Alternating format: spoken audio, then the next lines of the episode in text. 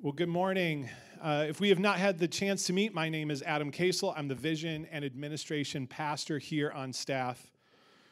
Uh, before I get into the message, I just want to say sometimes I get the sneaking suspicion that God's up to something and, want, and will speak to multiple people at the same time to bring something together. That's a little teaser for later on. Well, if you are new or looking to get more connected, in the seat in front of you, there's, there's a QR code. You can scan that with your phone's camera. We've also got some posters out in the lobby of different areas um, for the church that you might want to get some information on. So I encourage you uh, to do that. Uh, I also want to remind you that every week we have a prophetic discerner. He or she will sit uh, in the vacant seat to Randy's right. Uh, but we believe that God speaks to us um, and so if you think you might have a word for the church, come and, and share that with the person, um, and they'll discern with you whether that's kind of for right now um, or for later or for you or for the whole church.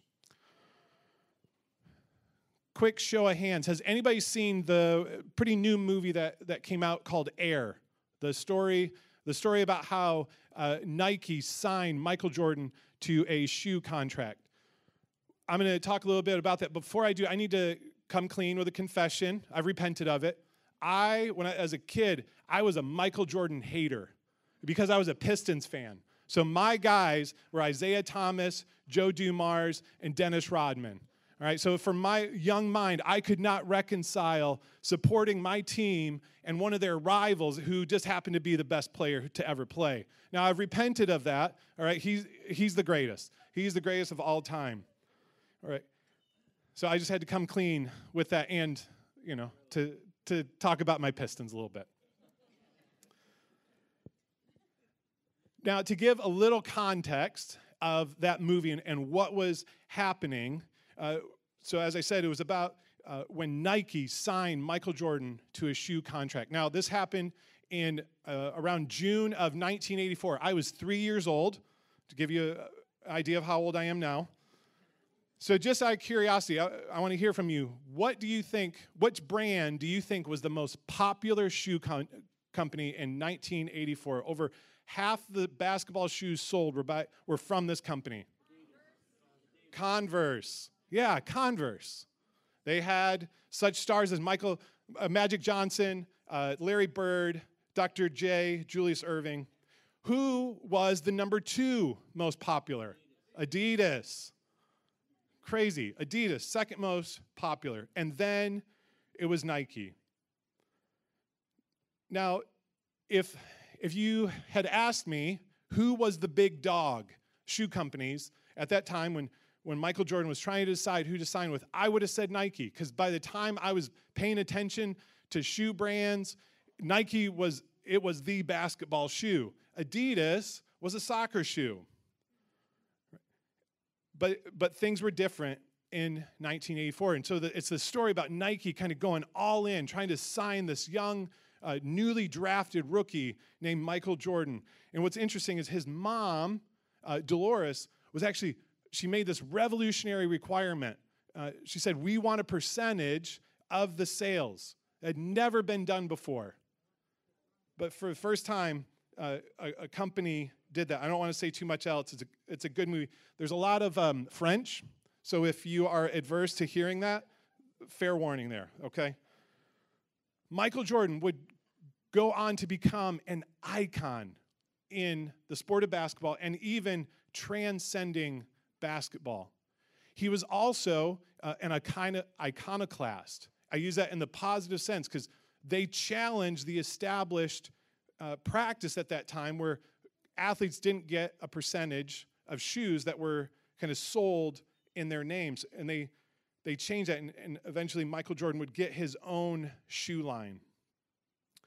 Now, if you don't know what's going on with those companies, it's a pretty amazing story about how Michael Jordan signed one of the largest shoe endorsements. I mean, he, he was one of the first athletes to really leverage who he is uh, for these endorsements. But when you hear what was going on, Nike was, was just trying to get into basketball. They were a running shoe.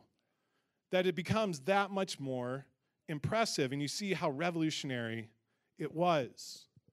This morning, we're going to look at a passage that a, a, plain reading of it is interesting. And to be quite honest, it probably leaves a lot more questions for us as we go through than really answers. But compared to the other passages like that, other accounts in other religions, it was revolutionary. So, this morning, if you didn't know, is Trinity Sunday. So, across the world, a lot of traditions will celebrate the Trinity. Uh, it, the idea that there is one God in three persons. It's probably one of the most unique beliefs that we have as Christians because we believe there is one God. So we're, we're not polytheists, and yet he always have, always has, always will exist in three persons.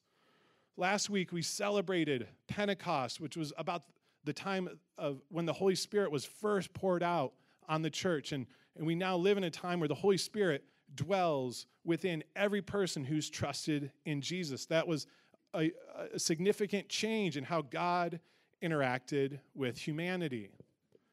So if you have a, a Bible with you, I invite you to turn to Genesis chapter 1. If you've never opened a Bible before, good news, it's the first page. So get just past the table of context, contents, you're in Genesis 1. So I'm going to read just a few verses. Um, I'm going to read 1 through 5, and then I'll skip down um, to verse 26. Genesis 1 1. In the beginning, God created the heavens and the earth. The earth was formless and empty and darkness covered the deep waters, and the Spirit of God was hovering over the surface of the waters. Then God said, Let there be light. And there was light. And God saw that the light was good. Then he separated the light from the darkness. God called the light day and the darkness night. And evening passed and morning came, marking the first day. Down to verse 26. Then God said, Let us make human beings in our image to be like us. They will reign over the fish in the sea, the birds in the sky, the livestock, all the wild animals on the earth, and the small animals that scurry along the ground. So God created human beings in his own image. In the image of God, he created them. Male and female, he created them. Then God blessed them and said, Be fruitful and multiply Fill the earth and govern it. Reign over the fish in the sea, the birds in the sky, and all the animals that scurry along the ground. Then God said, Look, I have given you every seed bearing plant throughout the earth and all the fruit trees for your food. And I have given every green plant as food for all the wild animals, the birds in the sky, and the small animals that scurry along the ground, everything that has life. And that is what happened. Then God looked over all he made and saw that it was very good. And evening passed and morning came, marking the sixth day. So the creation of the heavens and the earth and everything in them was completed. On the seventh day, God finished his work of creation, so he rested from all his work. And God blessed the seventh day and declared it holy, because it was the day when he rested from all his work of creation. Let's pray.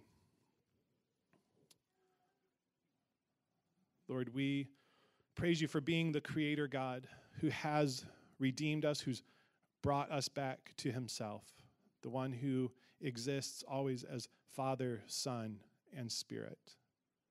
And we know that uh, you are dwelling within us, that you are in our midst for those here in person and, and watching online. And so, would you fill this, this space? Would you fill our hearts and our minds and help us to receive what you have for us? In Jesus' name, amen. The main thing that I want you to take away from this morning is that the, the triune, self sufficient God is glad to be with us. The triune, self sufficient God is glad to be with us. As we see, we, we get hints of in this passage that this is a God who lacks nothing in himself, because of who he is already, and he already exists in community. Yet he creates everything, and us as humans, as his image and likeness bearers, he invites us into relationship. So, the first thing that we're going to look at this morning is again, this is a triune, self sufficient God from verses 1 1 to 5.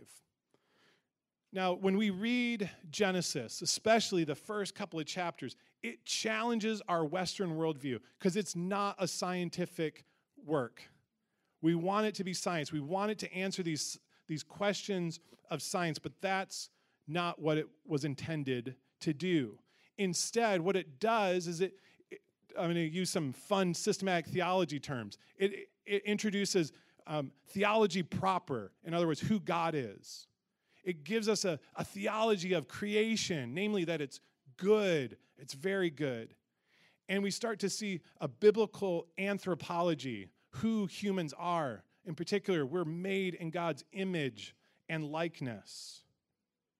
Another thing that is happening here in Genesis 1 and 2 is it's a polemic. It's, it's making fun of actually other creation accounts, making fun of other religions, other nations, and making fun of astrology.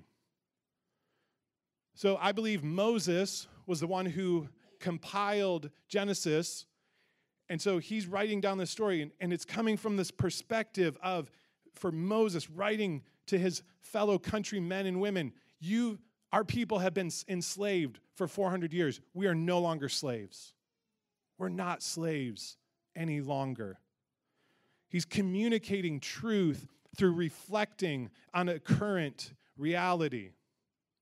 Another example Moses calls the sun and the moon a greater light and the lesser light. Not because they didn't have words for it, but because other religions, they had a sun god and a moon god. And so Moses is like, you can worship them. Our God made them. Worship, worship those, but our God is greater. He's also saying star, the stars don't determine the type of day that you're going to have. Hey, Pisces, don't make any big decisions today. Taurus, the person you most trust is sneaking behind your back. Right? Rather, it marks out a reminder to celebrate festivals. That's why it says the stars mark the seasons. Another thing that we actually don't see as we read through is that creation is not the result of a cosmic war. It's not God tired of, of caring for creation, so he makes humans to be his slaves. Right? That's other common creation accounts. Rather, it's incredibly peaceful. God speaks and creation listens. Who wouldn't want to live in that kind of world? Let the dishes be done, and they were done. Let there be quiet, and there was quiet. Let the report be finished, or the paper be finished, and it was finished. Doesn't that sound amazing? I'll come back to this, but it's significant that humanity was created on day six, and their first day, they rest.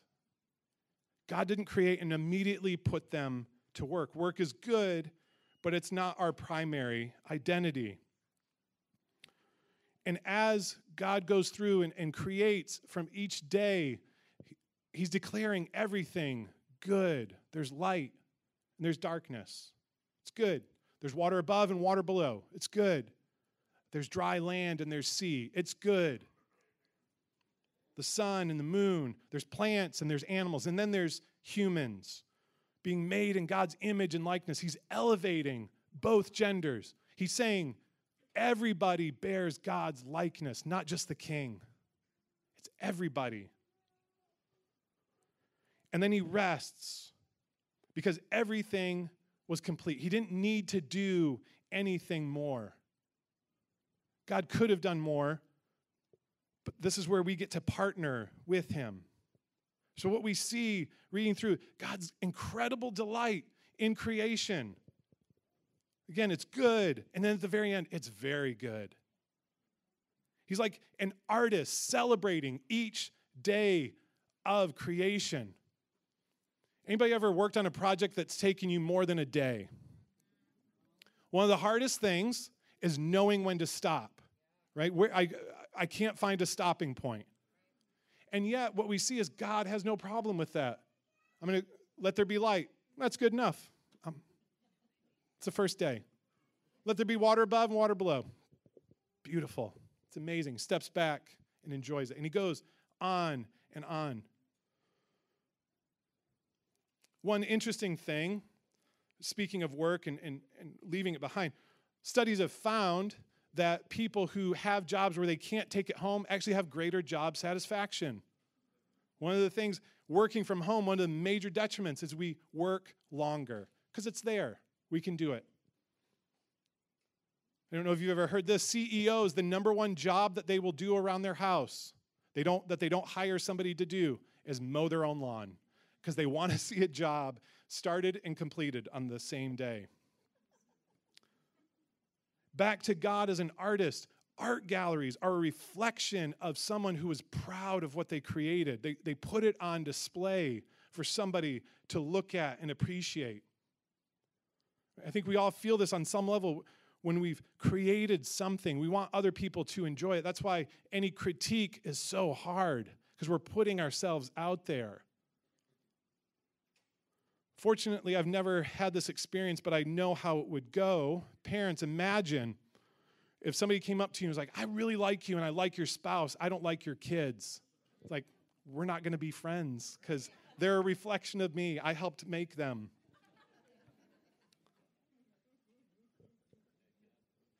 Another part of the importance of community is of uh, sorry, the Trinity is that it shows God is community, the three persons perfectly enjoying one another. There's never any tension or disagreement among the Godhead. God is fully integrated in himself. And who God is cannot happen outside of relationship, and yet God is the only fully independent being. Let that mess with your mind for a little bit. The idea of the Trinity is something we can never fully understand. Every analogy and metaphor, metaphor falls short. And yet, it's essential to who God is. The creation accounts let us know God did not need us, He doesn't need us. It's not to say we don't matter.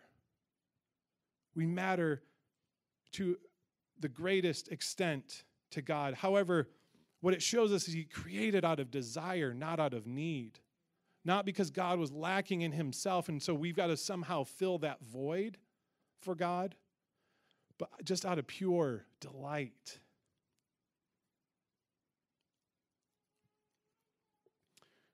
Now, as we read the beginning of, of Genesis 1, it sounds really similar to John 1. I think John is meditating on Genesis 1 and, and he's showing how Jesus, the, the Trinity, is, is existent even from creation. That Jesus, being the words that God spoke, you know, the Spirit hovering over, is the same one who dwells within us. Again, we, we see a self sufficient God who lacks nothing, who already exists in community and wants to bring us as humans into that community. The second thing we're going to look at is that God is glad to be with us. From verses 1, 26 to 2, 3. Now, before uh, I look at those, I just want to talk a little bit. E- the Garden of Eden is not mentioned in this, but Eden was meant to actually be a temple. It's the place where heaven and earth overlapped. The language of uh, what the man and the woman are to do to work and keep the garden is the same language that Moses will say that the priests are to do in the temple work and keep. Because temples were a place where the God would where God would dwell would come and interact with people. What's interesting is humans are always the ones to build a temple for God and yet here God is the one who builds the temple to be with humanity Later on, Paul, deeply steeped in these scriptures and trying to understand how Jews and Gentiles come together, he tells the Corinthian church, All y'all are the temple of God. We are the place where heaven and earth meet. So when people interact with us, they're interacting with the temple of God.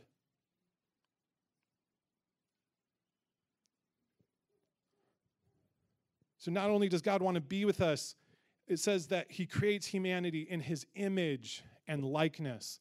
Image, there, um, in every other place in the Bible, actually is, is translated idol. We're God's idols. Not that he worships us, but we're the f- kind of physical representation of God. It, uh, these images uh, would also be in a kingdom placed throughout a kingdom as a reminder of who the king is. Who's, it lets the people know this is who's in charge. So, we, bearing God's image, when we see one another, when creation sees humanity, it's a reminder God's in charge. As I said earlier, the fact that it's both men and women is elevating both genders.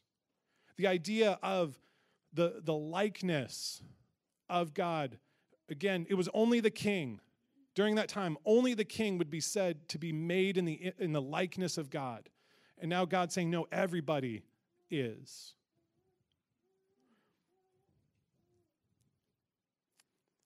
So, since God didn't need us, it means He wanted us. And we're not doing what He didn't want to or couldn't, but He's sharing with us uh, what He was doing, reigning over creation. Just to summarize this, um, verses 26 through 28, or uh, actually through the end of chapter 1. So, reign over creation, fill the earth. He wanted these image and likeness bearers to make more. Go on, make as many as you want. And he gives abundant provision.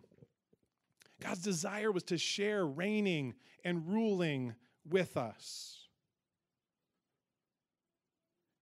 If we don't need somebody to be with us, but, but want to be. You know, we're going to share responsibilities with people we want to be around. God's glad to be with us, He wants to be around us. Now, some of you may be thinking, this was before the fall. Okay, fair enough. But let's just walk through history afterwards. God told the man and the woman, if you eat of the fruit of the tree of knowledge of good and evil, you'll die. They didn't die right away. God wasn't lying, He was being merciful. He didn't scrap the Adam and Eve project and create humanity 2.0. Not only when He sent them out of the garden uh, did He do so, but He improved their clothing, like leaves. Here's some animal fur. Many, many years later, when God calls Abraham God wants to be with him, to, to bless his family line, to be a, a family marked by this God with them. The nation of Israel was supposed to be uh, in such relationships, celebrating God and, and obeying his commands that other nations would look and say, We want to be like them. We want to follow that God. Jesus comes, and the name that he's given is Emmanuel, God with us. We, as the church, since Pentecost, have the Spirit dwelling within us. And then, as we look forward to the new heavens and the new earth, God's going to be with us forever. How long do you want to be with people you don't like? God must really like us. As I said earlier, humanity's first day was a, a day of rest, further solidifying this image and likeness that we're people to work and be with, that we are not slaves. God is over us in the sense that He's greater than us. He's, he's incomparable to who we are, but yet He wants to be with us. He doesn't want to be in, in relationship from this, I'm bigger than you, you listen to what I say, but working side by side. Friends, if we can get that God is glad to be with us, it helps so much. In neuroscience, over the last couple of decades, they've been realizing the, the essential nature of joy. and, and all kind of neuroscientists, what they will agree with as a definition of joy across worldviews is I'm glad to be with you. That the, the sense of joy, which is it's an emotion, it's a super emotion, it can transcend every other emotion and circumstance, is this idea of I'm glad to be with you. It's relational. Joy is relational. We cannot experience joy apart from relationship. Jesus, on the night that he was betrayed, one of the things he's thinking about that he wants to tell his disciples before he undergoes one of the most horrific experiences a person could go through. He says, I've told you these things so that you you will be filled with my joy. Yes, your joy will overflow. God is a God of joy. The only way we can have complete joy is by receiving it from God. Others will and do play an important role in being able to, for us to receive God's joy. This morning, the reason there's a, a spirit of celebration is because God's glad to be with us. This is why he breaks off oppression and depression. And, and there's the, the oil of gladness and joy that's being poured out is coming from God himself. It's not separate from who God is. God's joy and his the gladness he has in being with you never changes. It never changes. In your best moment, maybe you're maybe you're there right now. You're living your best life. You're in your best moment. God's glad to be with you. Maybe it was a time in the past. God was glad to be with you. In your worst moment, maybe that's this morning or now or sometime in your past. God is glad to be with you. He's glad to be with your favorite person. He's glad to be with the one you struggle with the most. So, again, this is another way that we bear his image and likeness by being with others. What I've realized in, in thinking about this and the, the idea of joy is that the people I feel most lifted up or filled up after spending time with, the most alive and encouraged, are the people who are joy super spreaders. Just as we are spending time together, they're communicating to me, I'm glad to be with you. That's what I walk away with.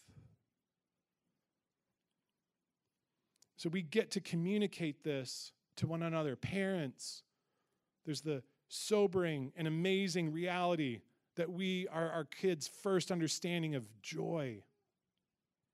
That our spouses and friends play a, a vital role in, in us being able to communicate and receive from them joy.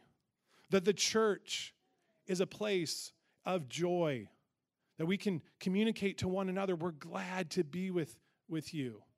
Doesn't mean we're always going to get along perfectly and always super enjoy it, but at least maybe we can experience God's joy for that person and let that flow through us to them.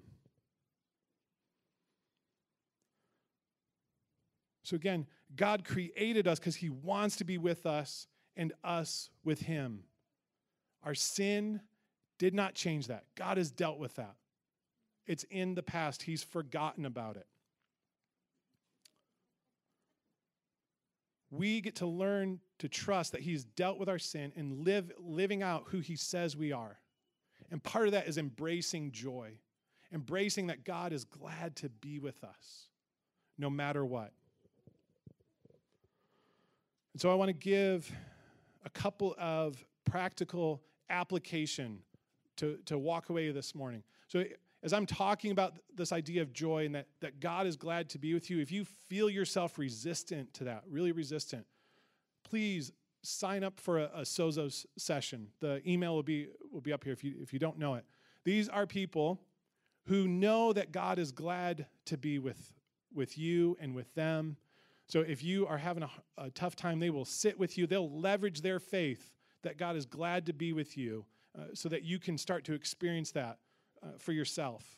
If you're not super resistant but want to grow in this idea of joy, uh, um, I've got a suggestion for just kind of personal time with the Lord. And that's going to be up here so that you can uh, take a picture of that if this sounds helpful to you. So start out, just quiet yourself. Find a quiet place. You probably know this, but I'll just spell it out. Put your phone on do not disturb and put it away from you so that you can't reach out and grab it and check it. All right? Quiet yourself. And as different things start to bubble up, write them down. They'll be there later. Or you just intentionally give those to the Lord. As like I said, things will come up. It's not a matter of if, it's a matter of what and when and how many. And so after some time of quiet and you feel like your inner person is quiet enough, simply pray God, I invite you and you alone to speak. And then ask, what lies do I believe about myself? And just start writing them down. Don't edit it. Don't say, oh, no, I don't. Just write it out. Stream of consciousness, write that out. When God's brought everything up, or as much as you can handle at that moment, and nothing else is coming up, ask Him, what truths do you want to replace those lies with? And just write them out. Don't edit, don't overthink it, just write it out. Then ask God, what lies do I believe about you? Write those out. And then, what truths do you want to replace those lies with? Write those out. Write them all out. And then, what you'll do is you'll just say, you know, I, I turn away, I get rid of the lies of, and if you want to stand up and make like a throwing motion or, or pushing it away, do that. With, and then, as you've done that with all those lies that have come up, say, I replace those lies with the truth that, and you hands open just to receive from God, what does He want to replace that with? And then ask God to experience the joy that He has toward you. Ask Him if you if He He would let you experience the joy, the gladness to be with you that He has toward you. And as you do, as, as you receive more and more God's joy, you'll just naturally give it away to others. Because people will walk away, oh, I love spending time with her, I love spending time with him. Because you're just giving them joy, communicating that you're glad to be with them and that God's glad to be with them. Uh, Michelle, if you wouldn't mind coming forward, and, and anybody, everybody on the, the ministry time or ministry team, we're going to go into our ministry time. So, as we looked at this morning, the triune, self sufficient God is glad to be with us. He does not need us, but He wants to be with us. So, again, not only is He glad, but He, he really wants to be with us. He, he desires time with us. And that we get to receive and communicate that joy from Him and others and to others. So, I uh, a couple of things. I just want to um, remind everybody Nancy's word, and, and, Nancy, if you wouldn't mind coming forward just to pray for people. If that, if her word about the oil of gladness really resonated with you, um, come. She's obviously has has it to give away. So ask her to to pray for you. Um, if you are finding this morning that this idea is hard to believe, that God wants to be with you, that He's glad to be with you, come get prayer.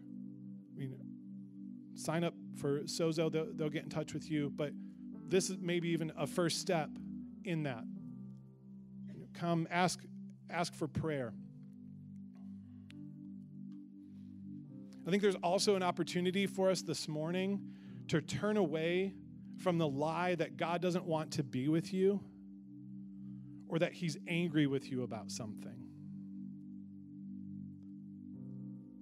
A lot of times it's easier for us to believe that God is angry with us than that he's glad to be with us. So if if you know or feel like there's something that might be hindering you from experiencing that, just turn from it. Say, just tell God you, you turn from that. You, you want to receive or turn to a place of receiving His joy and His gladness. Or if you realize there's something He's asked you to do and you haven't done yet, do it. Or do what you're able now. If you have any other needs, our team would love to pray for you spiritual, emotional, physical. Michelle will be praying, our, our teams will be available. I'll give you a moment uh, to respond to that.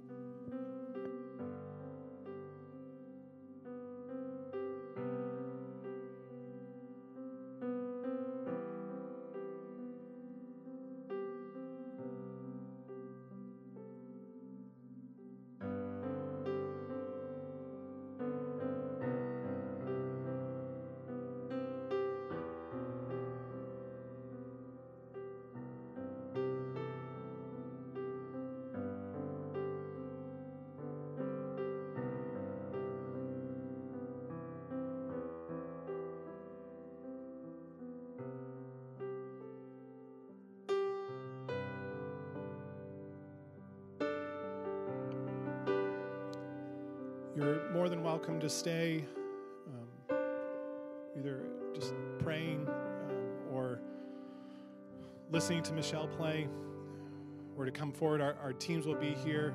If you need to go get your kids from children's ministry, you're released to do so. If you need to leave, go in peace to love and serve the Lord.